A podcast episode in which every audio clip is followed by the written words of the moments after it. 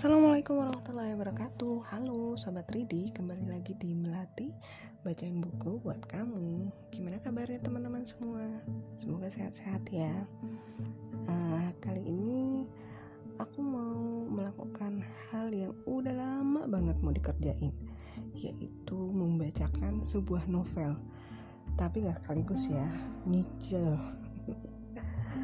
sambil menguji ketahanan apakah mampu bertahan membacakan satu novel sampai habis? Oke. Nah novel pertama yang akan saya bacakan adalah novel lama bestseller pada masanya. Judulnya Taj Mahal Kisah Cinta Abadi karya John Shores. Nah buku ini adalah buku terjemahan. Judul aslinya Beneath a Marble Sky, a novel of the Taj Mahal, diterbitkan tahun 2004. Sementara di Indonesia diterbitkan tahun 2006. Oke, biar nggak lama-lama, kita langsung aja ke bagian pertama. Ada empat bagian, sabar. bagian pertama kita mulai ya. Bagian satu Ketika aku mendengar kisah cinta pertamaku, mulailah aku mencarimu. Tanpa sadar betapa maya pencarian itu. Pada akhirnya sepasang kekasih tidaklah berjumpa di tempat tertentu sepanjang waktu di dalam hati mereka menyatu. Kutipan dari Rumi. Di waktu lampau, ketika aku masih seorang perawan kencur, Ayahku yakin bahwa kesempurnaan bukanlah hal yang tak mungkin. Pernah suatu ketika, seraya merenungi kerajaan dan kemegahan yang diciptanya, ia menggubah sebaris puisi. Puisi itu diukir dengan emas oleh seorang seniman pada langit-langit yang berbentuk kubah di atas hingga sana merak, merak, meraknya. Jika ada surga di wajah dunia, di sinilah, di sinilah tempatnya. Sebuah kalimat sederhana dari lelaki sederhana. Namun, siapa yang bisa menyangkal kebenarannya? Rekahnya matahari dari pinggang sungai Yamuna kerap menyeretku pada bayangan tentang surga. Dari bahu kanalnya yang luas, aku menikmati saujana membentang seperti mengagumi wajah kekasihku. Pagi ini pemandangan itu sama memukanya, memukaunya seperti hari-hari sebelumnya terutama setelah lama aku berada jauh di dalam persembunyian. Di sisi kanan membentang benteng merah yang mengagumkan. Di seberangnya terbesut cahaya matahari merah darah adalah Taj Mahal yang berdiri seimbang, tak terlampau lebar ataupun menjulang. Bangunan itu melengkung ke atas, kokoh dan agung, sebuah gerbang menuju kayangan. Mengetahui Taj Mahal dibangun untuk mengenang ibuku adalah kebahagiaan besar sekaligus kepedihan terdalam bagiku. Hari ini aku pergi tak sendiri. Pengawalku Nizam dengan sabar mengayuh perahu menyusuri Yamuna. Dua cucu perempuanku, Kulbadan dan Druraya, duduk di belakang haluan. Pada usia yang beranjak remaja, mereka adalah penjelmaan menakjubkan dari putriku. Saat memandangi mereka, terlintas dalam benak betapa waktu melesat cepat. Seperti baru kemarin ku elus telapak kaki kecil mereka yang halus. Kini, rasa cinta pada cucu-cucuku bahkan lebih kuat daripada sebelumnya. Apabila melihat mereka, aku merasa seolah melaju ke tempat-tempat yang tidak melabuhkan sesalan tanpa kenangan yang mengingatkanku pada luka dan kegetiran. Gulbadan dan Bruraya tertawa-tawa. Seperti remaja putri lainnya, mereka saling berbisik, berbicara tentang lelaki yang melintas di depan mereka dengan berlaga, juga tentang mimpi-mimpi yang mereka jelang. Ketika seumur mereka, perasaanku lebih tertutup. Di permukaan aku bersikap sewajarnya. Namun, di balik perisai tebal pertahanan diriku, tersimpan jiwa yang keruh, pikiran-pikiran yang sering dikuasai oleh hasrat akan penerimaan dan rindu pada sebuah penghargaan. Satu dari sedikit orang yang memahami kegelisahanku adalah Nizam, yang kini membawa kami bertiga ke tepian jauh, lepas dari para mata-mata di sekitar Taj Mahal. Sebatang pohon beringin berdiri tegak di tepian sungai. Sulur-sulurnya mencumbui air. Bagiku, pohon beringin menyerupai laba-laba raksasa. Cabang-cabangnya melelai ke tanah bagi kaki manusia. Liza mengikatkan perahu pada sebuah dahan yang terbenam di bawah riak-riak air yang berkecipak, kemudian mengangguk padaku. Isyaratnya itu menegaskan apa yang tengah kupikirkan. Kami telah berlayar jauh dan mendapatkan tempat yang cukup aman bagi Gulbadan dan Druraya untuk mendengar kisah tentang siapa sejatinya mereka. Sebuah kisah yang belum pernah diungkapkan. Sayangku, aku mulai bertutur sambil melonggarkan selempang yang mencengkram perutku. Orang tua kalian membawa kalian ke Agra dan memintaku datang ke sini karena mereka yakin kalian telah cukup dewasa untuk menyimpan rahasia sebuah cerita. Aku berhenti sesaat. Mataku berusaha mengikat perhatian mereka. Saat ini hasrat hatiku lebih kuat daripada emosiku. Dan kupaksa suaraku terdengar lebih keras. Apakah keinginan ayah dan ibumu salah? Si sulung badan bermain-main dengan cincin peraknya. Apa masuk nenek? Bisakah kalian berhati-hati menjaga rahasia yang akan kuceritakan pada kalian? Ataukah kalian seperti burung magpie di punggung kerbau yang asik bercericit, sementara burung-burung elang melalap hendak menyantap? Kenapa kami harus hati-hati, Nek? Dengar anakku, seperti perempuan lain yang pernah melawan para lelaki, aku mempunyai banyak musuh. Musuh seperti itu tidak akan segan melakukan apa saja untuk mendapatkan rahasia ini. Dan jika mereka mengetahuinya, termasuk tahu siapa kalian sebenarnya, mereka akan mencelakai kalian. Dan itulah yang akan dilakukan Sultan. Sultan? Tanya Gulbadan. Cincinnya terabaikan. Apa hubungannya dengan kita? Sultan Alamgir akan menyakitimu jika ia tahu siapa kamu, ujarku. Bukankah ia tidak mengenal kita? Ia ia tahu banyak, jauh lebih banyak daripada yang kau bayangkan.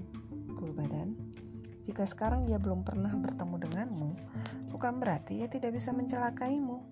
Mencelakaiku? Apa alasannya? Napasku melambat berbalut sesal. Kalian harus memahami bahwa kami, kami telah menyembunyikan rahasia dari kalian Rahasia yang akan kuceritakan ini akan berbahagi, eh, akan berbahaya, berbahaya kalian ketahui bila kalian belum siap untuk menjaganya. Kedua cucuku tergeming, bahkan nyaris tak bernapas. Angin sepoi mengibas jubah coklat mereka. Pakaian sederhana juga membalut daging tuaku. Aku menyamar sebagai wanita Persia, berselubungkan abaya longgar warna hitam dan memasang cadar yang menutup wajahku. Ketika kami berjumpa pagi ini, Gulbadan dan Ruraya bertanya alasanku menyamar. Jawaban bohongku yang mengatakan bahwa aku menghindar dari lintah darat yang rakus terlontar begitu mudah. Seperti juga dengan kebohonganku lainnya. Dua cucuku ini percaya begitu saja. Namun aku tak akan lagi berbohong pada mereka. Tidak setelah hari ini.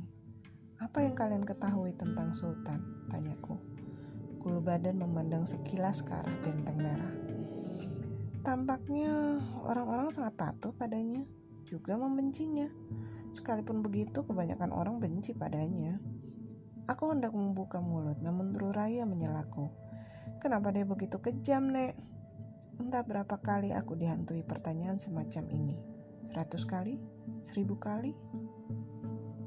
Sultan, ujarku, namun masih belum yakin pada jawaban ini. Selalu merasa tidak dicintai. perasaannya itu tak beralasan. Tapi bukan itu persoalannya.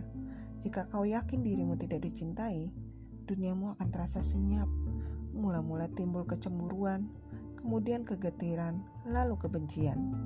Dan kebencian itulah yang meracuni hati alam gira. Bagaimana nenek bisa mengetahui hatinya? Gulbadan diliputi penasaran. Aku menjadi ragu karena Gulbadan dan Ruraya sengaja dibohongi sepanjang hidup mereka. Bagaimana seandainya aku adalah mereka? Tanyaku dalam hati. Bisakah seorang perempuan yang baru menginjak remaja menerima kenyataan bahwa dirinya bukan rakyat biasa, seperti yang selama ini diyakininya, melainkan keturunan sultan? Bisakah cucu-cucuku ini memahami alasan kebohongan kami?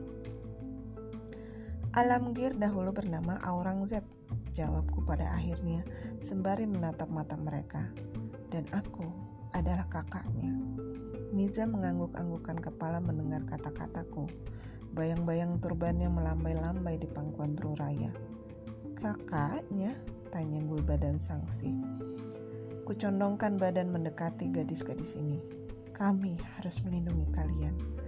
Jika kami tidak, bagaimana mungkin nenek adalah kakaknya? Darahku dan darahmu adalah darah biru, sama seperti Sultan. Darah biru? Ayah nenek adalah nelayan, sama seperti ayahku. Dia mati tergulung badai. Ayahku seorang sultan, Sultan Syah Jahan. Tidak mungkin, Aku tidak berbohong. Mulut Gulbadan ternganga, namun tidak kata yang keluar. Alisnya berkerut, tangannya terkulai jatuh.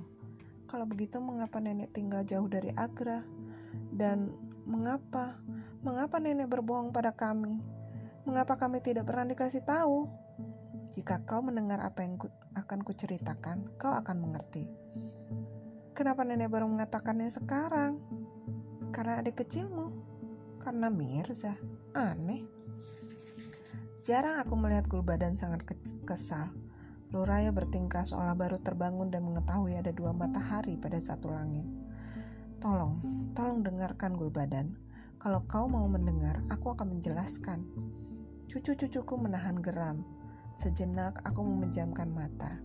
Kesunyian menyela dan kupertimbangkan kembali keputusanku kemari. Mereka telah dewasa dan cukup arif, arif untuk menyimpan rahasia besar ini. Tetapi, akankah ada peristiwa-peristiwa yang bisa memberikan bukti pada cerita ini? Sudah semestinya aku menceritakan sejarah keluarga kita dan tentang keyakinan-keyakinan dari mereka yang telah lama meninggal dunia, ujarku. Aku tak bisa meramal masa depan, dan pada masa-masa mengkhawatirkan sekarang ini, tampuk kekuasaan bisa sewaktu-waktu lowong jika itu terjadi dan Mirza bersedia, ia bisa merebutnya. Saat ini ia masih terlalu muda untuk mendengar cerita ini, tapi tidak bagi kalian. Mirza tentu membutuhkan pemandu jika bermaksud mengikuti jalan yang dilalui kakek buyutnya. Jalan perdamaian dan cinta kasih, bukan peperangan dan kecurigaan yang saat ini melingkupi kita. Tapi Mirza hanya anak kecil, tukas Sururaya. Benar, tapi kelak ia akan besar seperti ayahmu dan berdarah biru. Darah itulah yang bisa menyatukan kembali kerajaan ini. Ia bisa menyelamatkan ribuan nyawa manusia. Itulah sebabnya aku meminta kalian menyimak baik-baik. Kalian akan menyampaikan cerita ini pada Mirza jika ia sudah siap. Kalian semua perlu mengetahuinya jika Mirza hendak berjuang merebut singgasana. Gulbadan memandang ke arah rumahnya di kejauhan, dan sebelum ia dewasa, ia akan berbohong padanya, seperti ibu yang berbohong pada kami. Ibumu berbohong hanya karena ia menyayangimu, anakku. Tapi ibu tidak pernah berbohong, sahut Ruraya. Kau akan berbohong, Ruraya, demi melindungi anak-anakmu. Dan begitu pula engkau, Gulbadan, kau akan berbohong ribuan kali selama itu dibutuhkan. Kemudian suatu pagi, pagi seperti ini, kau akan mengatakan kebenarannya. Kebenaran apa itu? Tuntut Gulbadan. Aku menunjuk ke arah Taj Mahal. Kalian tahu mengapa itu tuh dibangun? Semua mata menoleh ke Taj Mahal, rangkaian pualam yang berbentuk air mata. Taj Mahal dibangun Sultan Shah Jahan untuk mengenang istrinya, jawab cucuku yang termuda. Apakah ia mengenang nenek buyut kami? Tanya Gulbadan. Kehidupan kakek dan nenek buyutmu sangat hebat, jawabku. Nizam tahu kisah mereka. Orang tua kalian juga tahu. Sekarang umurku telah tua, dan kisah ini tidak sepatutnya layu bersamaku. Ruraya melihat Nizam yang mengiyahkan kata-kataku dengan anggukan. Kawanku ini sejujur cermin, dan bibir Ruraya menganga keheranan. Bagaimana awal ceritanya? Kendati bukan pendongeng, kata-kataku melancar fasih, seiring harapan supaya ceritaku meruntuhkan dinding keraguan mereka. Aku menjelaskan bahwa sebelum ayahku berkuasa di singgasana Merak, ia bernama Hurram. Ia adalah putra kesayangan sultan yang digadang-gadang untuk memimpin kerajaan. Ketika berumur 15 tahun, Hurram mendatangi sebuah toko manik-manik dan sutra. Di dalam toko itu, Arjuman tengah duduk di atas bantalnya. Kecantikannya seperti yang dilukiskan para pujangga bisa membuat pelangi meratap cemburu. Huram terpikat kepadanya.